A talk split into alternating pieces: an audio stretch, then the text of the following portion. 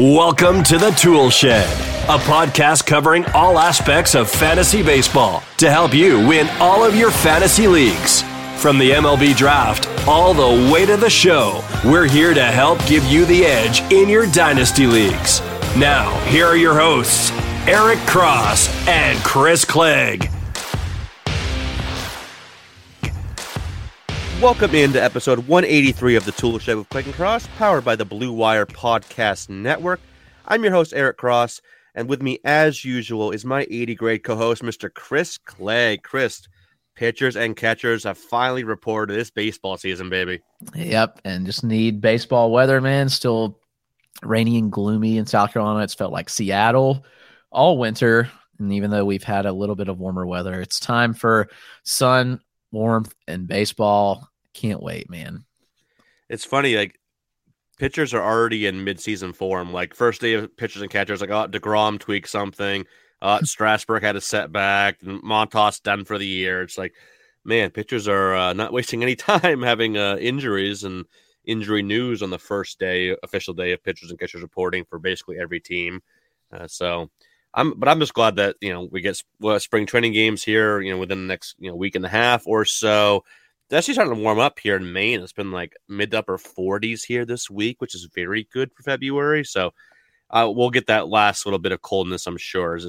So got plenty of time for that. But yeah, just glad to get baseball news rolling again. It kind of was a little bit of a slow period the last month or so in terms of like baseball news after the hot stove kind of cooled off a little bit, but now we got more stuff to talk about. But today we are going to be finishing our Dynasty ADP discussion. Two episodes ago, we did the hitter version of this. So if you missed that, go back and check that one out. That would have been episode, I believe, 181. 181, right? Yeah. So, and we'll be doing pitchers today. But before we do, the usual housekeeping. You can find us on Twitter. Chris is at RotoClegg. I'm at EricCross04. And our show is at Tool Shed Pod. If you enjoy this podcast, please rate and review. Check out my Patreon for more work from me and Chris's Substack for more work from him. And before we get into the show, we want to say a quick word about our friends at Underdog Fantasy. If you sign up using the promo code ToolShed, you'll receive a 100% deposit match up to $100. And that can be used on any of their fun fantasy games, including MLB Best Balls, which we discussed a little bit about last episode with Brendan Tuma, individual player pick'ems across all sports, and so much more. Sign up today using the code ToolShed at play.underdogfantasy.com/P-the-toolshed. All right. To give people a little bit of a refresher as to kind of like what these mock drafts were all about, I will throw it over to Chris and he can give you all the details. All right. So, yes, these were a series of 14 dynasty mock drafts. And that's important to note because I've been asked. Yes, they are dynasty mock drafts geared to create an ADP system. The lack of a dynasty ADP in the market kind of encouraged me to create this, basically. And we did it on a smaller scale last year. And this year, we did field 14 leagues with 15 players each. So 205 unique players drafting. And since then, I've also put in four more drafts that have kind of shaped a part of it. Basically looking at 450-man draft or total draft, because 30 rounds, so 22 starting spots and 8 bench spots. Only the difference in pretty much straight across standard roto rosters minus one catcher. So you only have one catcher instead of two, which, you know, two catcher dynasties, if you play in that, then you're crazy, I guess. I wouldn't want to play that, but that's just me. So anyway, the idea of it was to, draft a dynasty team how you would to get an idea of where the consensus values players. And the scoring settings are kind of unique and people kind of ask why. So 5x5 roto scoring, but using OBP instead of average. I'd venture to say that 75% of dynasty leagues use OBP instead of average if they're categories. All of mine do, except like one dynasty league. So most have transitioned that way. It's a better, real life value, which is important, I think. So that's on the hitting side. On the pitching side is where people had questions. So we took out wins. We used quality starts. Why? Because with wins, pitchers on good teams get pushed up. They give more wins. I mean, like a Tony Gonsolin. Quality starts are a good way to kind of truly value a pitcher. And then instead of saves, we use saves, holds, which I won't say is like standard, but I think majority of dynasty leagues do use that because of the amount of volatility with closers. So saves and holds is the route we went. You know, the more I've done dynasty, I almost think the best way to go, and like, why did I do it for this purpose? Just it's just easier rather than trying to say like, all right, saves, holds times 1/3, whatever. I really do think if you're starting a dynasty, saves, you know, and then holds times 1/2 is really a good way to go, because that way you don't completely diminish the value of the high-end closers, but there are some value in like holds guys too. So like an AJ Minter still has a lot of value. So that's my personal preference. But anyway, this is saves, holds, like equal value, and just used to create a dynasty ADP. Prospects are mixed in. It's a mixed board. You can see that. If you subscribe to the Dynasty Dugout, you can see the full sheet. You can see ADP. You can see min-max picks, the amount of times they were taken, where they were taken in each league, etc. The last 4 leagues are all Dynasty Dugout real startups. So they went actually 700 picks deep. So anyway, right now there's like 750 unique players on the spreadsheet that you can see where they were taken. I'll continue to add to the sheet with more dynasty startups too. So give you a good idea this offseason of where players are valued for dynasty leagues. It's useful for trades, etc. All this stuff's pretty useful, I think. I will say there's a caveat here where it is a weekly lineup league. Shohei Ohtani. So if it was a daily league, Ohtani's probably the 1-1 pretty easily. But there is a rule on Fantrax you can turn on where Ohtani gets both hitting and pitching on the day he does both. So like he literally scores both and you don't lose a lineup slot, which makes him like a cheat code basically. In these 4 real startups leagues, you'll see 15 through 18 on the sheet. That rule's on. So Ohtani went first.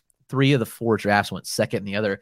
It's still, the ADP still balances out. He had a 6.17 ADP. We talked a little bit about that in the hitter episode, which is probably a fair spot in a weekly dynasty league. So considering there's 18 leagues, it all balances out, and that's a pretty fair spot overall. But I will say before, he was tied with Jordan and with an average ADP of 6.67. So he didn't go up that much from the 4 drafts, but it was enough to bump him ahead of Jordan. So yes, that's the structure. That's the scoring settings. Pitching, as we said, as we look at today, you're looking at quality starts, saves, holds, ERA, whip, and Ks.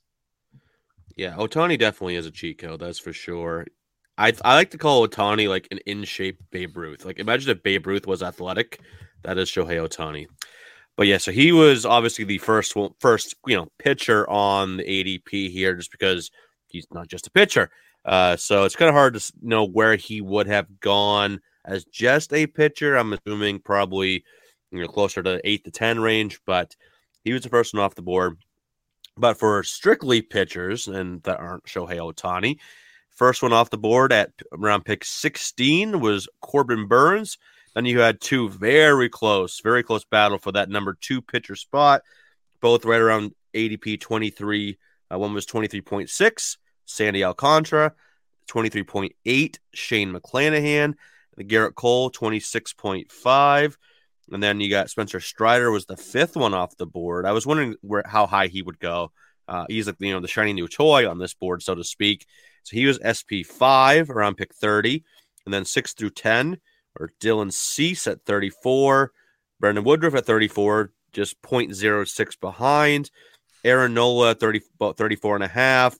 Jacob deGrom, obviously this was before the injury. Well, not really. I shouldn't say injury news. He some discomfort, but just the start of probably something more for him.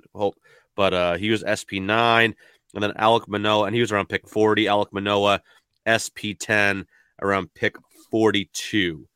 Were you surprised to see Strider go that high, Chris, at 30 overall and SP5? Honestly, not. It's such a big tier, and he was pretty close in ADP to a couple of the others. There's just so much hype when someone that young does what he did last year. I mean, he did things that no pitcher in baseball's ever done. Striking out as many as he did in as few of innings. Like, actually, he was the first to strike out 200 in less than 150 innings since Chris Sale did it.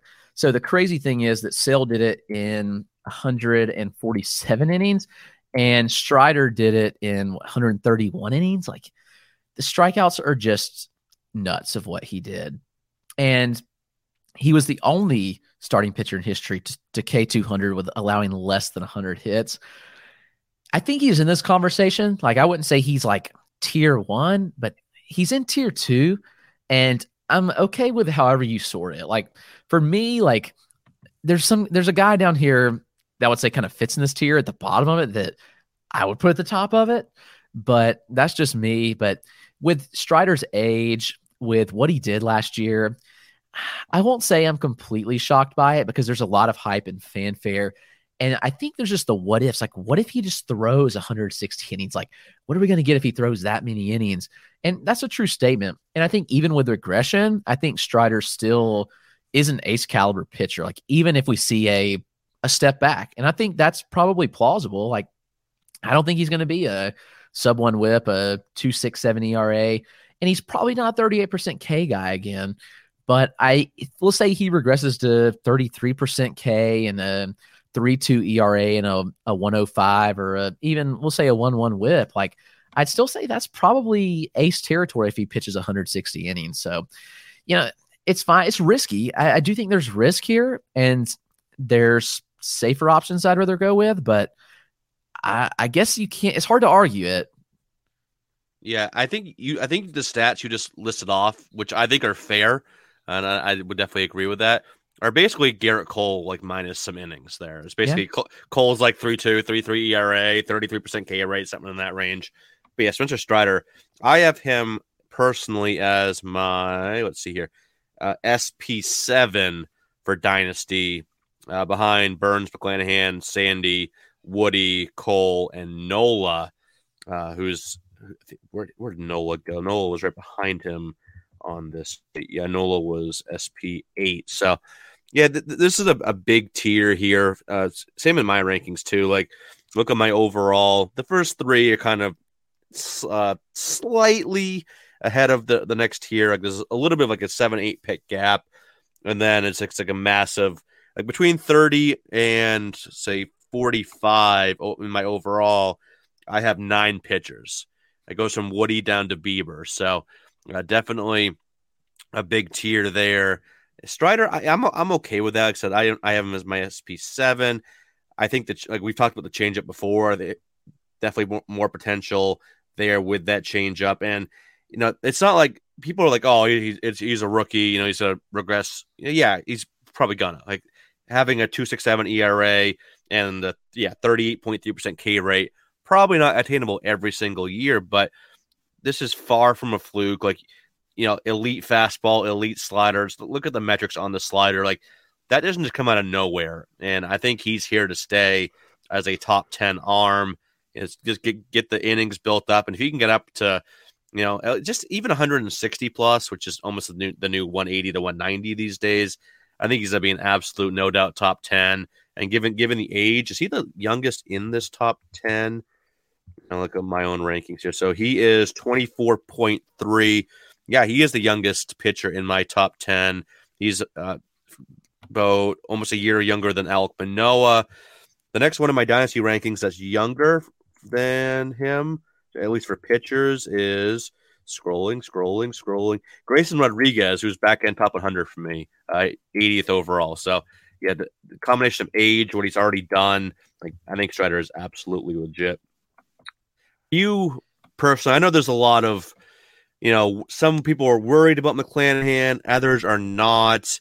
You know, I usually fall to the side that I'm not overly worried about him, but I've talked to some people. I'm a little more worried than I once was, but obviously I'm not going to drop him too far down my rankings. Are you afraid to invest in McClanahan and Dynasty right now, Chris? Or is he someone that, like, all right, maybe there's a little bit of a shoulder issue here, but long-term you think he's going to be fine? I mean, I do think long-term he'll be fine. It's an ADP of 23.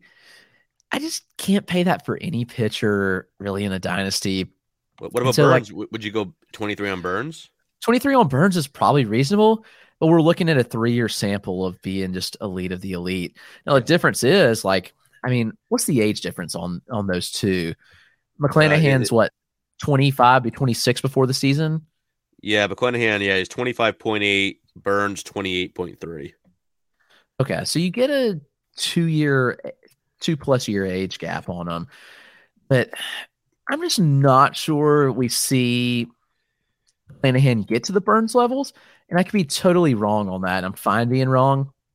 But the stuff, yeah, I mean, you see the arsenal, it's good. Like, the signs were there last year. I remember talking about the whiff rates on the pitches. Like, I think in 2021, he had 3 pitches that were like 39.9. Like, he was almost 3 pitches over 40. And then last year, we saw 2 over 40 again with the slider and the changeup. Now, I would say that the curve kind of took a step back, and the four seam just wasn't good at the end of the year, which kind of hurt him. Now, it could have been injury, like it could have been the shoulder 100%. And if that's the case, then, you know, I'm not particularly worried because I think he'll come back strong. I think people are worried he's still going to be hurt. I think people kind of want to see, like, what's going on with him. But ultimately, like, and you just need to see more consistency, I guess. And that seems crazy. Like, he's been consistent, but I want to see consistency post-shoulder injury and then kind of go from there. But if you look at Savant, like, you look at his pitch mix, like, everything's kind of there. It's funny, his similar pitchers based on velo and movement, like Blake Snell twice, like Blake Snell 2022, Blake Snell 2021, and Robbie Ray. So, like, some interesting company to be with there. I'd say those are good arms. I think the biggest thing that's holding me back is just the shoulder, and can he stay healthy? So we'll see. Yeah, that's definitely a valid concern. It's funny. I love the similar pitchers thing on Savant because a lot of times it makes sense. Like Blake Snell, Robbie Ray, that makes sense. Then it's like 2021 Ryan Weathers. Like, I'm not sure how that fits into, you know, Snell and Ray and McClanahan, but I don't know. I'm not exactly sure, you know, how they come up with these names 100%. But yeah, the thing with McClanahan is, as long as the shoulder is fine, again, that's something I guess we'll have to wait and see how spring training goes. I think that'll be, I think his ADP could fluctuate a good amount this year. If you talk about redraft or even dynasty startups, I think it could fluctuate a little bit too, just given if he looks good in spring training, and if he's, you know, maybe he's a little bit behind in the spring training, kind of want to wait and see some of these reports. But he's got all the stuff. Like, we talked about it, the whiff rates, also the ground ball rate, you know, over 50% last year. Not many guys have the combination of whiff rate and ground ball rate. That's just something I'm going to probably look up, see who has what arms have a combination of like a 30+% whiff rate and a 50+% ground ball rate. Probably a short list, and he's definitely on it. So I'm not really worried, but I said, again, I do have a little bit of concern, more so than I did maybe a month or two ago after talking to some people that know more about the medical side than I do, that like, all right, just wait and see how he looks. But if you can buy the dip and he, you know, any type of discount in your dynasty leagues, I'd probably look to capitalize off that. I still think he's a no doubt top 5 arm long term, no question about that for me at least. All right, would you rather have him or Sandy? These two were like very close. Would you take Sandy over him, Chris? Oh yeah, I'm much more comfortable with Sandy's durability. So for me, like, we know Sandy's going to give you 200 innings. He hasn't had injury concerns. Like, and while the stuff's not as good, I know we can say the K rate, whatever. He still strikes batters out because he churns innings out. So He's going to give you 200 Ks because he's going to throw 200 innings. So I'll take that. I'm just more comfortable. It's. I mean, the floor pick for sure. I mean, McClanahan's definitely the upside play, but I'd much rather have Sandy. I have them back-to-back. I do have McClanahan one spot ahead, but they are back-to-back for me. And, yeah, I think people are like, oh, the K rate's around like 23, 24%, which is still, you know, decent K rate. It's not like he's 16, 17% or anything like that. But it's still strikeouts, right? Like, as far as I know, most leagues don't have K percentage as, you know, if they did, maybe he'd get dinged a little bit. But in 99% of leagues, it's still just strikeouts, and he gets them. Look, I tweeted out earlier today, well, on what is today? Wednesday. On Wednesday, when you're listening to this, there were 22 pitchers over the last 2 years that had 150 plus innings and 150 plus Ks in both seasons. move that up to 160 of each, it drops to 12, up to 170 of each, down to 7, up to 180 of each, 5, Sandy, Muskie, Nola, Cole, and Ray, then 190 of each, and then 200 of each. Both of those are just Sandy Alcantara. So he's about as safe as they come. And he actually is nasty. It's like, if you ever watch him pitch, you know, like the slider, the sinker, the changeup, they're all, he is nasty. It's just one of those things where it doesn't always, you know, translate into super high K rates. But yeah, he is probably, I think you could make a strong argument he is the safest pitcher in baseball, even over Garrett Cole. It's probably one of the two of those. You're talking about this pure safeness. And Sandy's been a little bit better than Cole over the last couple of years. So yeah, he's a no doubt, you know, tier one guy. My tier one is Burnes with McClanahan and him. And yeah, I would definitely be all over Sandy in any league right now. Definitely a big Sandy guy. All right. So that was the top 10. Were you surprised Cease went 6? There's been a lot wide disparity with rankings of Cease right now, both redraft and dynasty. Where do you have him for terms of dynasty SPs? Let me pull up I should have had my dynasty ranks up already. So I wouldn't have him there, but he's in that tier. Like he's probably like closer to 10, but I think he's got to be in that tier based off what he did. I may be selling high on him. I'm not opposed to that at all. If you can sell high based on what he did last year, the Cy Young season. I mean, I know he was runner up, but whatever. He's Cy Young caliber season. Right. So that may be the move because there's just so much inconsistency, I guess, with his control and walk rates. So if I can capitalize on the current value, then I probably would. Yeah, I mean, I have him as SP 10. So, you know, it's not far off. It's pretty much the same tier, but I don't know. I'm probably trying to capitalize on that price tag. Yeah, I would be too. Like if I could trade Cease for, let's say, a pitcher that's slightly down my ranking. Let's say I trade Cease for like a George Kirby, and then another like back end top 100 bat or something like that. I think that's something I would try to do there. I still have him as SP8. Gallon and Urias and Rodon are right behind him. So it's a huge glob in that range. But the value, I think the perceived value is a bit higher. Obviously, you want SP6 here. So I think definitely there is some, I guess, nice sell high opportunity here. Like I said, Lady Luck was a little bit on his side. Like I don't think he's going to fall off a cliff, but I don't feel as safe as I do about a lot of these guys in the top 10. Like I feel much safer about like Nola, about even like Zach Gallen, who's right behind him, is my SP9, and he had an ADP 20 spots lower. So, hey, if you can get Gallen for him and maybe a top 150 bat or something like that, I would be all over that as well. All right, so moving on to the next 10 here. So 11 through 20, it was Julio Urias, Shane Bieber, Carlos Rodon. He was right around pick 50. Zach Gallen, Christian Javier as SP15.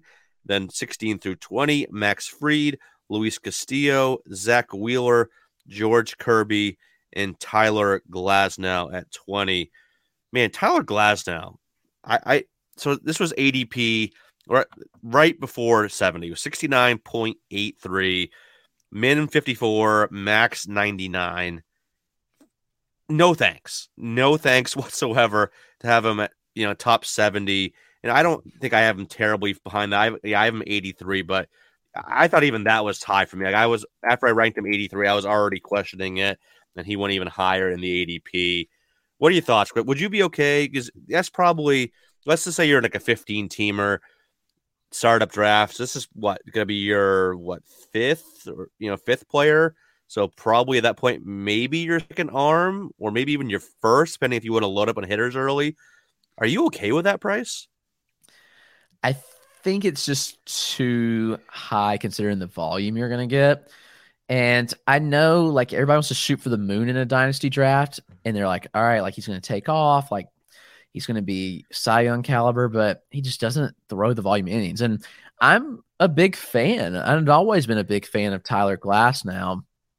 Coming off an injury, like what do we get out of him this year? 120 tops?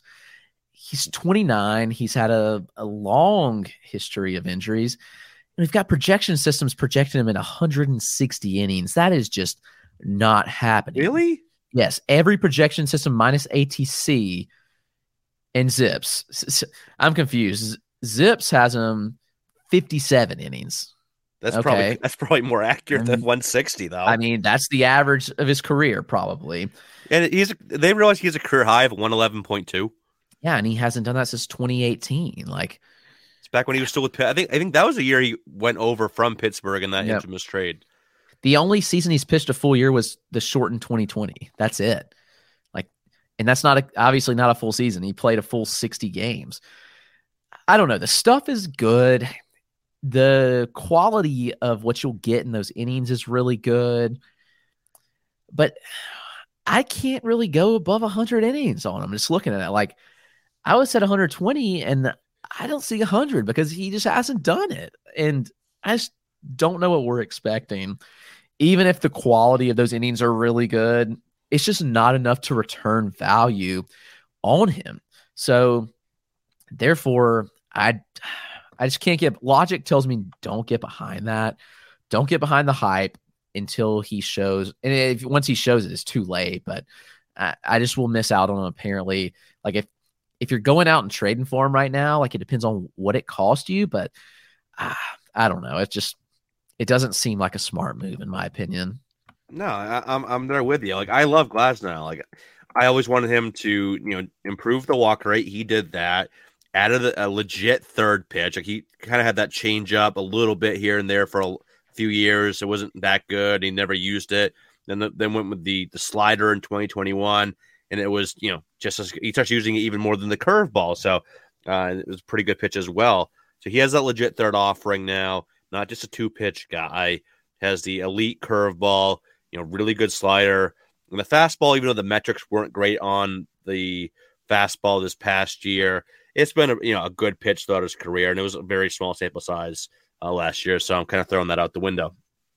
But I just can't do it. Like you said, the volume is not there. He's probably on talent, top 10 arm in this game right now, but you just can't bank on him to ever go more than like you said, Chris, maybe he throws 150 this year. Maybe we'll be surprised. It's going to maybe bound to happen sooner or later, though we've been saying that on Buxton too. He's almost like the pitching version of Byron Buxton, but I can't get behind that. I want to see him do good because he's a fun pitcher to watch. So hopefully all of his injuries are behind him, even though I have 0 shares of him in any Dynasty League, I'm pretty sure. But I could not do a top 70 price tag. That's maybe about the time when I start getting my first arm in a Dynasty startup draft. I usually like to go hitters for the first few rounds. So maybe around 4, 5, 6 is what I'm starting to think pitching.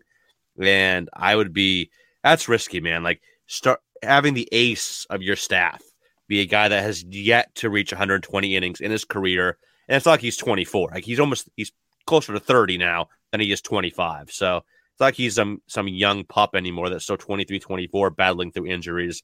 Nah, he's damn near 30 at this point next year or so. So I can't do that. Looking, it's funny. The very next arm behind him, we'll get into the next 10 in a minute here, but we'll talk about this guy right now, is probably the polar opposite, the anti-Tyler Glasnow, and that's Framber Valdez. Yeah. I'd much rather have a Framber Valdez. And I've been a guy that was never super high on Framber, but he proved me wrong. I eat my words. I was wrong on Framber Valdez. He, the sinker, the curveball, he's obviously the super high ground ball rate, not the sexiest arm to roster. Obviously, Glasnow is the much sexier name for dynasty purposes, but hey, give me the guy that has had the production, he's had the innings, and he's a million times safer. Yeah, Framber's interesting, and I think that everybody's like, oh, he's going to regress because the shift is gone. He's a heavy ground ball pitcher. Can we talk about the fact that he's a lefty and righties aren't shifted as often? Like, right. Come on, guys. Like, he wasn't shifted that much. Like, I quoted it on a recent pod. I don't remember. I'll pull up the exact rate, but it wasn't an overabundance of shifts. That's not going to affect him. And they still have a good infield defense. Like, I'm the least bit worried about Framber regressing because of the shift ban. Other pitchers, sure, but him not as much. Like, he's going to be fine ultimately. I mean, the shift was like he only faced 100, like he had 147 plate appearances last year against left-handed hitters. So like, okay, you lose the shift against those. Like also most lefties just can't really get around on a left-handed pitcher with, I mean, like, I know Framber's stuff isn't like crazy, but it's still hard to turn around a pitcher like that. Right. So ultimately, like, it's going to be fine. He's just like a safe pitcher. Like, just he's done it year over year. He had one bad year in his career, it's 2019, but you know, he only pitched 70 innings. And I'm not going to speak outside of my mouth without knowing. I don't know if he was hurt or not that year, but it seems likely that he could have been, given the fact that he only pitched 70 innings. He did pitch 44 in AAA. That still doesn't really push a full season, so I'm not sure. But anyway, over the last three seasons, we're looking at 3.05 ERA and 406 innings, a 1.18 WHIP. Like, the WHIP's not great, but who cares? Like, he's a 23.5% strikeout rate. Like, the dude just gets outs, and he's safe as they get because he doesn't allow fly balls and he doesn't allow home runs because of that. So you can't get much safer. He's going to throw innings. He threw 200 last year, so you can expect that again if he's healthy. I think if you're looking for, if you have a upside play early on, like Framber's the perfect pair with a Spencer Strider. Oh, absolutely. Absolutely. There's a lot of them in this range. It's kind of like outside of Glasnow, he's like the sore thumb in this range, but there's a lot of fairly safe arms. Like, look at the last five. At 16 through 21, take out Glasnow, it's Max Fried, very safe. Luis Castillo, you know, he's had some injuries, but I'd call him, you know, a fairly safe arm for the most part. George Kirby is young, but he looks like a guy that will develop into one of those super safe arms. Like, I think he could be the next Aaron Nola. And then Zach Wheeler, you know, a little bit older, early 30s, but he's been fairly safe over the last handful of years. And Framber Valdez, so I'd be okay with any one of these guys as my ace, much more than a Tyler Glasnow. And Framber Valdez, I think this is probably the back of where I'd want my dynasty ace, but I'd be very okay with it. You know, he's still, you know, late 20s and be on, you know, going to get a lot of wins if you play in a league with wins or quality. Doesn't matter. Wins, quality starts. Framber's going to dominate either of those. Playing on Houston, I need to set the record for most quality starts in a row. Yeah. He's a quality start machine, so it doesn't really matter which one of those categories you play with. He's going to be impactful in either one. So, yeah, I definitely would be okay with him as my ace. But then, like I said, probably the last one, and maybe a few more. Let's just get into the next 10 here, 21 through 30. And there's actually, we got our first reliever in this range here, right after Framber, who was the SP21. We had Emmanuel Clase, ADP of 78. And we had Kevin Gausman, who, again, he's kind of like a Wheeler, a little bit older, in the early 30s. But I'd be okay with Gausman as my ace, too. But, again, this is kind of like the territory where these guys are probably more, you know, better to have as your SP2. 23 through 25 was Kevin Gausman, Joe Musgrove, and Tristan McKenzie. 26 through 30, Nick Lodolo, Justin Verlander, Max Scherzer, Grayson Rodriguez, and Andrew Painter. All right. Painter is the one that immediately stands out here. I'm not surprised to see G-Rod and Painter back-to-back, half a pick apart overall. G-Rod was 90.8, Painter 91.4, but Painter giant butt. Painter had a min pick of 24. So, I mean, that's very high. A Painter is very, very talented, but would you, how high would you be okay taking Painter? Or is he one where you're not really targeting him in a dynasty startup right now, Chris? It's weird because, like, he's an enticing one where it's like, okay, like, you can see the upside, you can see what he did, but how many times will you been down this path and they flame out? And I hope that's not the case with Painter. And I put out a tweet this morning about pitching prospects in dynasty and how delicate you have to be with them because of the fact that they lose value. And 90% of pitching prospects debut and immediately just tank their dynasty value. It's like buying a new car and driving it off the lot and it loses $5,000. That's what's happened when these guys come up and debut. That's a great analogy. Start using that more. I'm going to clap. That's an A+ analogy right there. I don't know why that came to my mind, but it's true because it's so valid. Yep. They come up, let's say, and We hope not. But let's say Painter debuts and that's those 4 innings, 4 earned runs, and everybody's like, oh, he sucks. Like, his value immediately tanks. Like, 2 bad starts, and the dynasty community's out on these pitching prospects, like, completely. So when do you sell a pitching prospect? Right now for Andrew Painter. Right now, because he just had a tremendous year. And do you take him in a startup? Like, yeah. And so the thing is, like, this ADP could look silly if you draft him here and he moves, like, if he just dominates and he pushes to that, you know, that second tier with like the Strider, Cease, Woodruff type. But the chances of that are so low, in my opinion. I'm not saying he can't, but immediately, like, here's the thing, immediate value and dynasty value is like a roller coaster. It changes with the wind. Like, the breeze comes in one day and their dynasty value is completely changed.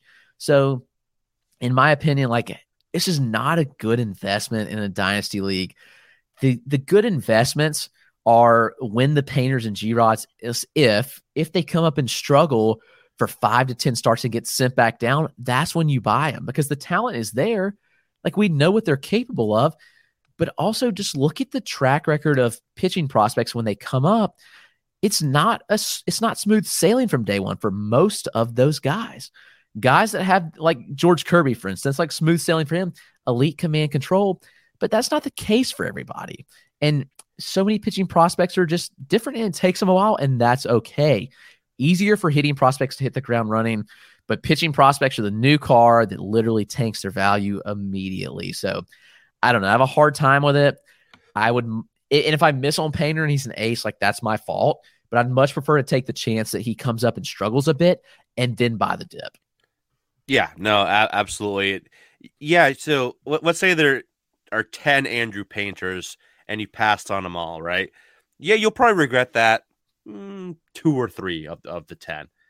But, you know, 2 or 3 of those 10 will have a Spencer Strider year, will just come out and dominate. But then 7 or 8 of them will not. And so we see let's look at all the top pitching prospects we had over the last several years. Like, so many of them flame out. Then we have guys like Strider that kind of not come out of nowhere, but they weren't. Strider was never an elite prospect. And, you know, we talk about how prospect development is not linear. I've said that so many times, and that's especially true for pitchers. And it's just so much fluctuation with these guys. And yeah, like guys like G-Rod, Painter, love them. Like, they're the number 1 and number 2 pitching prospect, depending on how you order them. Could be Painter and G-Rod, or G-Rod Painter, but they are the top 2 for a lot of people, most everybody at this point.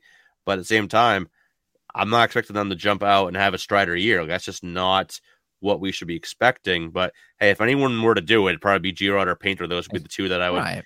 And I think the ADP, I don't have any issues in general. I don't have any issues with the ADP. Now, if I was a dynasty startup looking to contend in year 2, 3, 4, and I got them as my SP2 or even SP3, I would love that. Like, let's say I started out with. Oh, let's see here. Let's say I started out with like a Zach Gallen, and then went SP2, went with like a Kirby, and then they're my SP3. I would definitely be okay with something like that. So I guess it all depends on what your team looks like when you go to get one of these guys, because you have to think you're taking a pitching prospect as like your 6th or 7th guy overall. So you gotta be very sure that you can, if they don't pan out, that you can absorb that. Yeah, and can we just go there with the pitching prospects? So just going by pipeline, because it's easy to go back year over year. So I'll go back to 2015. Lucas Giolito was the top pitching prospect. Julio Urias was also in their top 10, but those guys had bumps along the way. Like, Julio Urias was not like, his value tanked a lot off the bat. I know there's other stuff with him. Giolito was awful. Giolito was the worst pitcher in baseball. Right, he had like a 6.5 ERA 1 year, and then he turned it around. Yeah. Yes. So again, you had the hype, and then they tanked, and you were able to buy low. So next year was the same thing, except they bumped Giolito and Urias even higher. Tyler Glasnow was in the top 10. So same thing. Glasnow took a while to actually have a decent year. That was in 2016. But we know where we're heading. Like, you know where we're heading at this point with pitching prospects, because you know the big names coming up. Yep. The Alex Reyes. So 2017, Alex Reyes was number 6. In the rankings. Tyler Glasnow was 9. So Alex Reyes, I mean, I know injuries, but like, the value did nothing but tank. 2018. Okay, Ohtani, we're just not even going to talk about him because he's different. He wasn't a prospect per se when he came over. Forrest Whitley. That's the name we've been waiting for. Forrest Whitley. There he is. I mean, Whitley's just not a thing anymore. Like, Whitley was what everybody wanted, and you paid for it, and now he's nothing. You want to talk about a couple more names. Brent Honeywell Jr. I mean, yes, injuries. Like, I get it, but that shows the risk. Like, Brent Honeywell had injury risk. Yep. Michael Kopech, the other name there.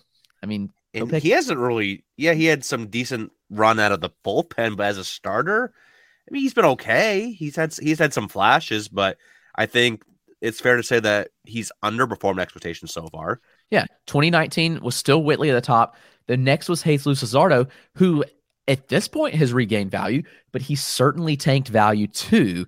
Yep. And then I think I know who's going to be the top other than Whitley here. If we go to 2020, Mackenzie Gore is the number one. I was like, we're getting in Gore territory now. And this whole list, I mean, Gore, Mize, and Pearson all in the top 10. Like, I think at this point we should have just learned the lesson that there's exceptions. There's exceptions to every rule, but the Kirbys and those guys weren't the elite of the elites. Like, they just weren't in this range that were can't miss pitching prospects. So for Dynasty, it's just like, it just doesn't make sense to me to invest in them when you missed the boat on Painter. Like, if you're trying to buy Painter now in Dynasty, you missed the boat. Like, you missed the boat on buying G-Rod in Dynasty. It's too late to buy Ricky Tiedemann in Dynasty. It's too late to buy Yuri Perez. Find the next one of those guys, let them build value, and trade them. That's what you do. You don't go and trade for those guys right now, in my opinion. Yeah, no, that is definitely riskier than the price tag is to be obviously Andrew Painter. I'd say given how 2022 went, G-Rod was the number one going into last year. Now there's a debate, but obviously G-Rod pitched very well, but also missed some time. Painter was absolutely dominant. He's more of the shiny new toy than G-Rod is. He's, I think, it's like a year or so. How much younger is Painter than G-Rod? Look at my sheet here. Painter 19.9, G-Rod. Oh, geez, there's that much of a gap? Well, a little over 3 years. It's going to be a little over. Wait a minute. A little over 3 years. About three and a quarter year age gap. I thought it was 2 years, not three. But so he's got that the age gap as well. So I think out of all pitching prospects, he has the highest price tag right now. I think it's a little bit higher than G-Rod's. Tiedemann's also super high. Yuri Perez super high. So you'd be paying a premium right now, and you would need them to continue this upward trend, which they obviously could. I don't think either one of us is saying that they couldn't, continue their upward trend, and maybe they're in the Manoah Bieber range, this time next year. But that's definitely just risky in general with these young arms. All right, so did you have something to say, Chris? Nope, I was gonna say 100% accurate. Oh, okay. All right, moving on here. So that was 21 through 30. Yeah. Actually, real quick, Verlander and Scherzer at 27 and 28. Man, they are so hard to rank right now. Were you surprised to see them both go top 100 given their age? Yeah, a bit. I don't know what to do with them personally. Like, it's almost a case where, like, in a startup, they're hard to draft. But if you have them, like, you don't trade them because you don't get the return in a trade for them. Right. I mean, even if your team is just like hot garbage, like, you probably don't have them on a team that's like hot garbage at this point, but it's hard to just consider trading them in most circumstances. And I don't know, like, there's a scenario where they fall far enough to draft them in a dynasty, knowing that you probably get one ace season out of them. It's weird. They both had a max pick of 128. So, do I draft him at that point? I don't really know. I'm not sure if I can get myself to do it for 1 year. I know. It's like, what do you get? What's the most you get out of him? Probably what, 2 or 3 at most? Yeah, I'm comfortable saying both. I mean, we saw Verlander was Cy Young last year, one of the best seasons. But hey, and maybe he's gonna be the Tom Brady of baseball. Who knows? Maybe, but and I do think we're seeing a trend. Like, people talk about fading like the Gaussmans and people like that because of age, but like those are almost becoming the buys because, like, we've seen the reliability of older pitchers, and a 32-year-old Gausman or 32, 33-year-old Zach Wheeler is becoming a decent value in Dynasty. And I also think it's important to, like, factor, like, league size here. So I would say, like, in a 10-team league, like, 100% take a Verlander where the replacement level's high. Like, if he retires after this year, it was worth it. So, like, I think if I'm in a 10-team league, I'd probably go out and trade for Verlander and Scherzer right now because those pitchers, like, flip your dynamic a lot in a 10-team. And they're going to cost you, like, pennies to get because people are like, oh, they're 39 and 40, like, they're worthless. Right. Because when people go over 30 in Dynasty, they're worthless, but much less 39 and 40. I mean, I don't want to think about that age, but they're still out there throwing ace-caliber seasons, like, pretty impressive stuff. So I think in a deeper league, they're harder to swallow at the price, but in a shallow league, I'm okay with that price because knowing the replacement level's pretty high if all it does go to crap and they tank. Yeah, no, that's definitely fair. All right, moving along here. Let's go 31 through 40. We got Hunter Greene, Dustin May, another reliever, Edwin Diaz, Logan Gilbert, Logan Webb, back-to-back Logans. That's pitcher 35. Luis Severino, Freddie Peralta, Kyle Wright, Jesus Luzardo, Nestor Cortes Jr. We won't go super deep into every section of 10 here, so we can keep this episode, not from going too long. But anybody stand out here for you, Chris? Like, I actually thought Hunter Greene would go a little bit higher than he did. I thought he'd be, probably a little bit, 4, 5, 6 spots higher. He's definitely one that has the upside to go another, tier or two up. So, what were your thoughts with the Hunter Greene ADP as the 31st arm off the board around pick 94? Yeah, I mean, it's pretty reasonable considering, and I feel like we're getting a range now where it's like people just aren't sure what to do with some of these guys. Like Dustin May, like I still don't really know where to value him. Hunter Green's one that I'm a little more confident in than May, who's, they're pretty identical ADPs. But I'm thinking that Greene is probably a fair value. Like what we saw on the stretch, if it sticks, like this is a bargain of a pick. Right. I'm a bit surprised that Lodolo went 10 picks ahead, roughly 10 picks ahead of him. Not quite, but I am surprised by that. Now, Lodolo had the overall better season last year, so that does make sense, but I do think Green's upside is just pretty tremendous here. But like you said, like some could say like, well, I'm surprised he went in the top 100, but I'm also surprised he didn't go higher personally. Yeah, I thought he'd be higher than Lodolo. I have Lodolo a little bit ahead, very, very close. And they're, actually, let me look at my overall here. I bet you they're within 10 spots on my overall. Yeah, so for me, I have Lodolo at 99. Yeah, and Greene at 106. So they both went about 10, 12 spots ahead of my rankings here. So, yeah, he's definitely one. Yeah, this is a very odd, not odd, but very interesting range where, like you said, it's a lot of guys that, obviously have the talent, but we're just not quite sure what to do with. And then Greene, obviously you mentioned Dustin May, Severino, can he kind of still have those innings every year? Freddie Peralta, same thing. Luzardo, Nestor Cortes, people seem to be pretty low on him. And I thought this was great value on Cortes. Obviously, the injury news coming out, he's going to be a little bit behind in spring training. We'll see if he ends up missing any time in the regular season. But I thought that was a pretty good value. Kind of like 38, 39, 40 of Wright, Luzardo, and Cortes. I all thought were pretty good values. I would take all of them over Logan Webb. Logan Webb, for me, I have him a bit lower in my overall because I don't know, he just doesn't.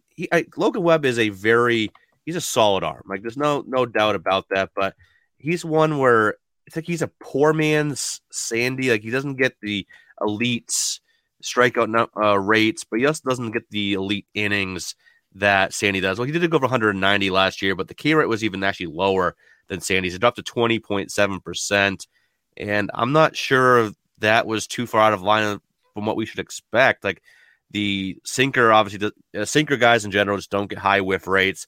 The slider dropped 16%, excuse me, whiff rate. It was 47% in 2021 and down to 31% in 2022.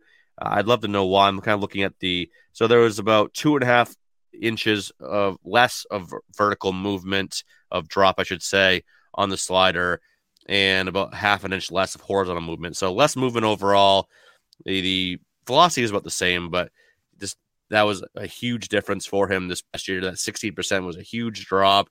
And the changeup is it's a decent offering for him, but I just don't see him getting enough Ks to be where he is being valued right now. Like for me, I have him, see in my Dynasty rankings, 114, but I have him as SP 43 right now. So not terribly lower, but I think he's just going a bit too high for my liking. I'd rather have I have Tony Gonsolin ranked ahead of him. I definitely would take I have Severino ahead of him. Kyle Wright, all these guys, Nestor Cortes for sure. I definitely would take all these guys ahead of Logan Webb. Again, he's fine, and that's what you want, but I just don't see a lot of upside to get that K rate back up, because look at the K rate only went up to that 26% in 1 year. Every other year it's been like 20, 21%. So I think that's more where he's at moving forward, to be honest with you. Yeah, and I think he's going to be actually a pitcher hurt by the lack of a shift. Yeah, that too. Yep. Right-handed ground ball pitcher. And we already saw he was heavily shifted behind last year. And I'm just not very confident that, someone that doesn't miss bats is going to, be able to excel throughout this. I mean, he didn't have a large difference in his shifted and unshifted BABIP, but he was still shifted nearly 40% of the time last year. And that's a pretty significant margin. So I don't know. I'm worried about how he handles lefties, and that could be a factor for him. So the fact that he doesn't miss bats, like you said, there was some stuff regression too, which is kind of weird. Yeah. But I think he's just kind of a guy. The fastball or the sinker got hit hard, like at 327 batting average against, you just can't have that. So that makes it tough. Yeah, whiff rate was below league average. League average whiff rate is a tick under 25%, and he was at 24%. Chase rate was actually a little bit above. Zone contact a little bit above, but that's not out of the ordinary for a sinker ball pitcher. That pitches a contact a little bit more. And his xERA was 3.59 this past year, so I am expecting some. I think actually is pretty fair. If he goes up to a 3.5 ERA with a low 20s K rate, again, that's fine. But I think he's more of like an SP 4-5 than an SP 3 for fantasy purposes. So he's not one that I'm probably looking to target right now. I mean, maybe someone, if I did have him, maybe I'm looking to trade him just because I think I can get some pretty solid value for him there. Let's go 41 to 50 here. We got Yu Darvish, Robbie Ray, Josh Hader, Blake Snell, Yuri Perez at SP 45.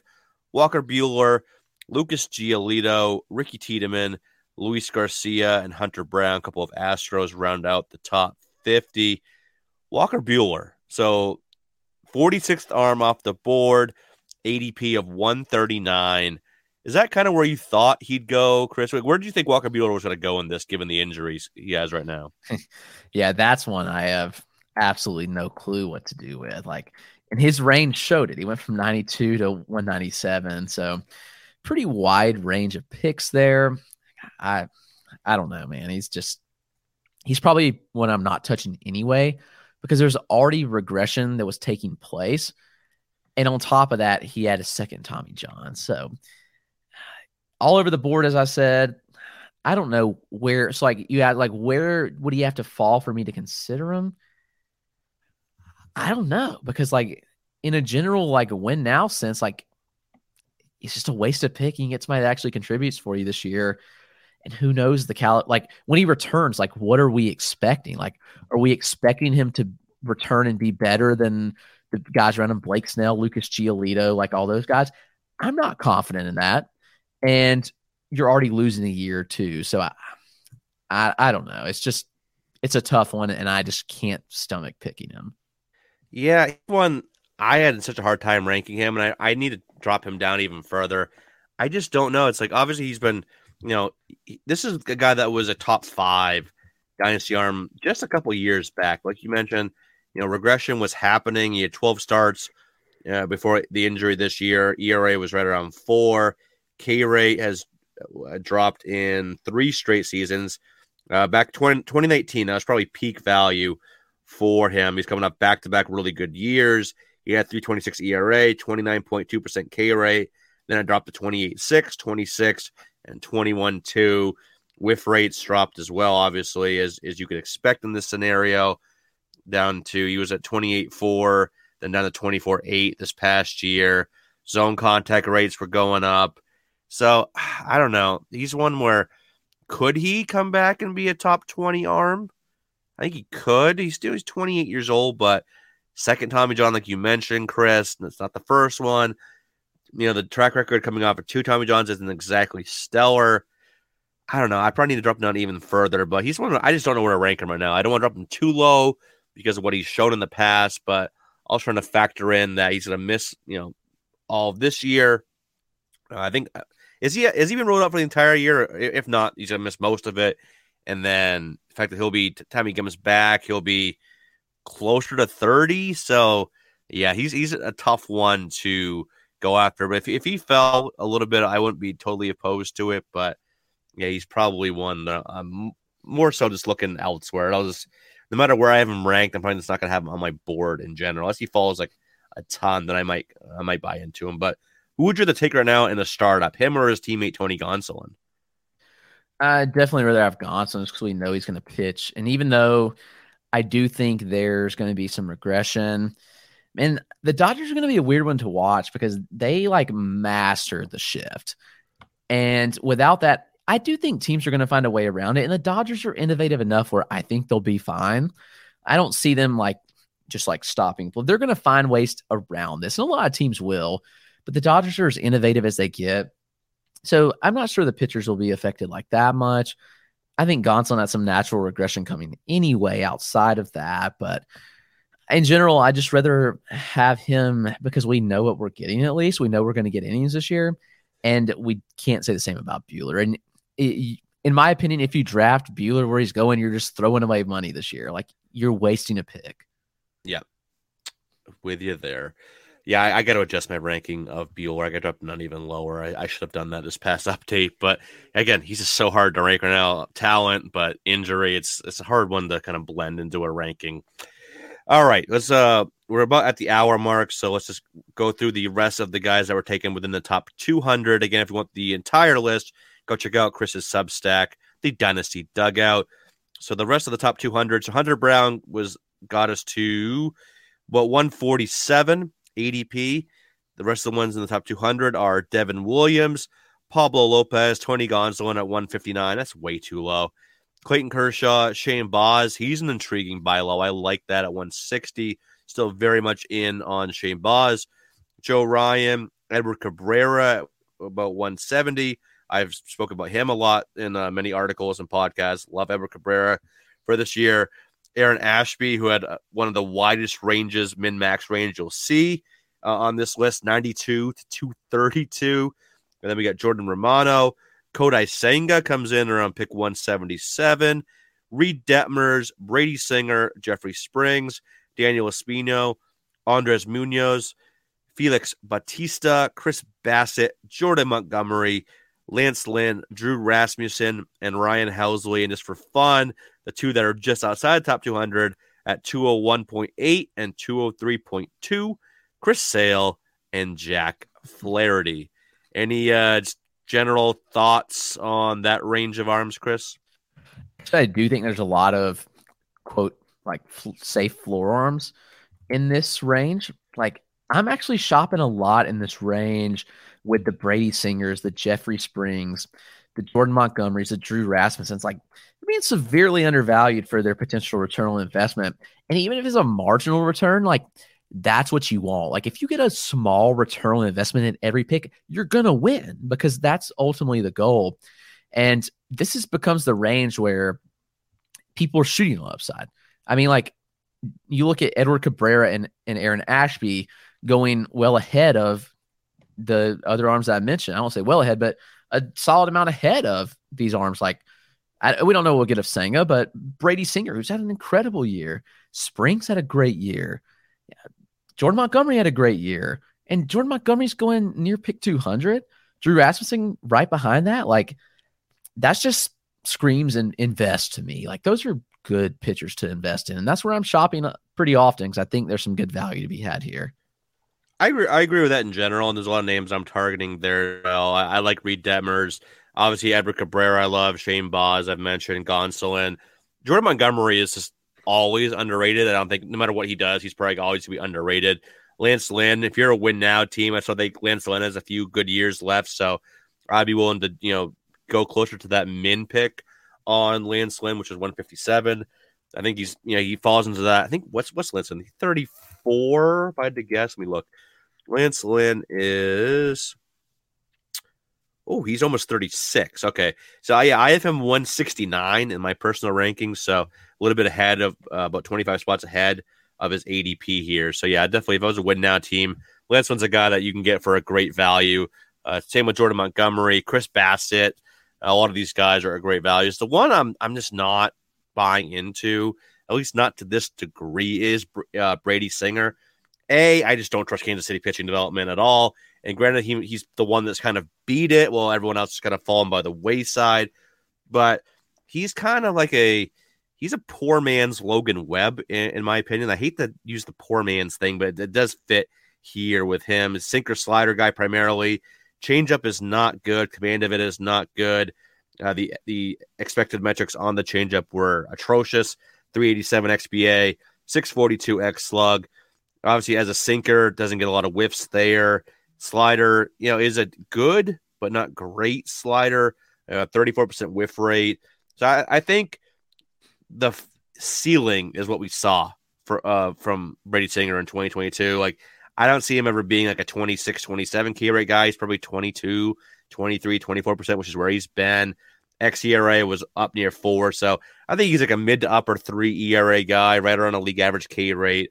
So again, probably, poor man's Logan Webb there. So I think this is, you're paying for what he did last year. So he's just the one in this range I can't, get on board with. But a lot of other names, I'm definitely there with you that there's a lot of good values in this range where if you want to win now and offset some that maybe went young on a few names early on in your draft.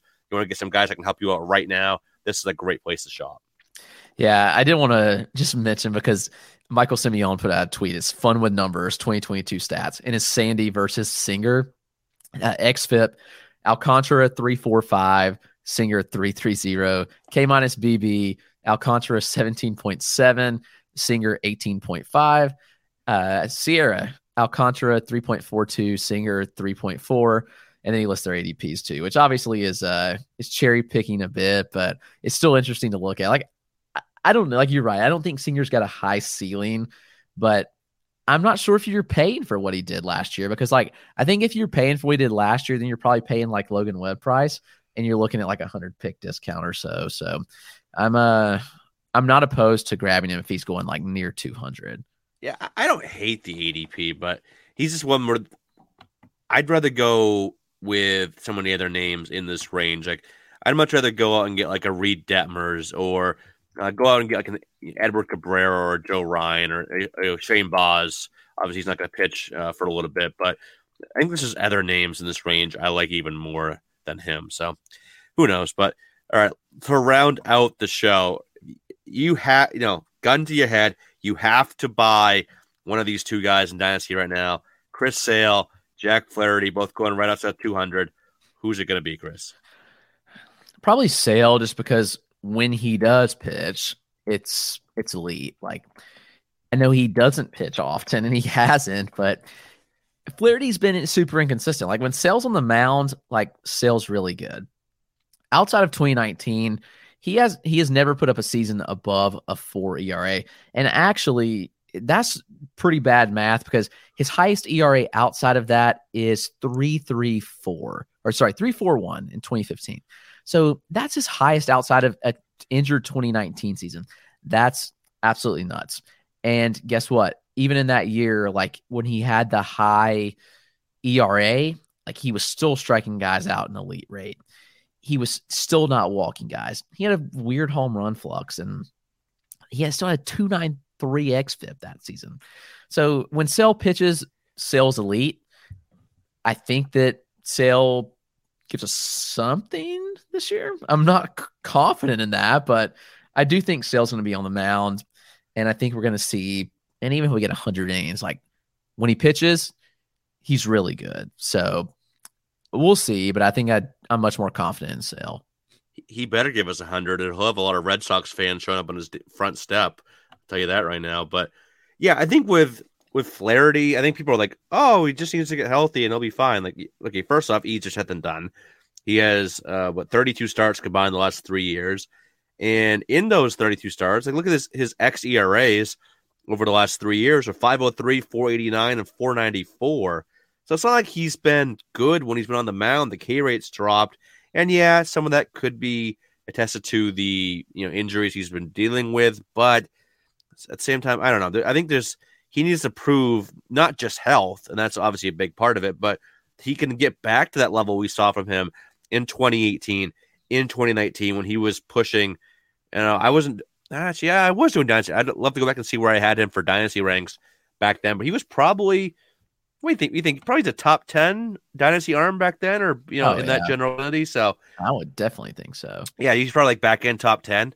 Back then, if I had to kind of think back, but he has to prove to me that he can get back to that range, because even when he's been healthy, which has not been often, as I mentioned, he has 154 innings the last 3 years, he has not even remotely sniffed that value. And I don't think anyone's asking him to get back to top 10 levels, but hey, to show us that you can be, top 25, top 30, something like that.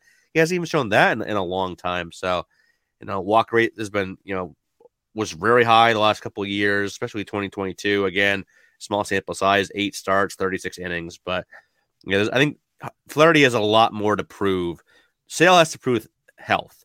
Flaherty has to prove health and performance right now. So yeah, I would, even though he's, I think, 5-6 years younger, whatever it is, I'd rather go after Chris Sale right now. All right, that's going to wrap us up, though. Thank you to all the listeners for tuning in again this episode. We hope you enjoyed it. Again, if you want to see the entire ADP, go over to Chris's Substack, the Dynasty Dugout, and get all, was it 750, Chris? Was that right? That is correct. All right. A lot of names on there. Maybe even see Steven Strasburg's name near the end of that, which I think his name actually is near the end. I think we were joking about that last episode. So yeah, he's already having setbacks. Spring training is starting. So good luck to everyone in their drafts. We hope these Dynasty ADP episodes were helpful for anybody that might have a Dynasty startup this spring. I know I have a couple coming up, so I'm very much looking forward to it. But we will be back with you next week. But until then, everyone take care.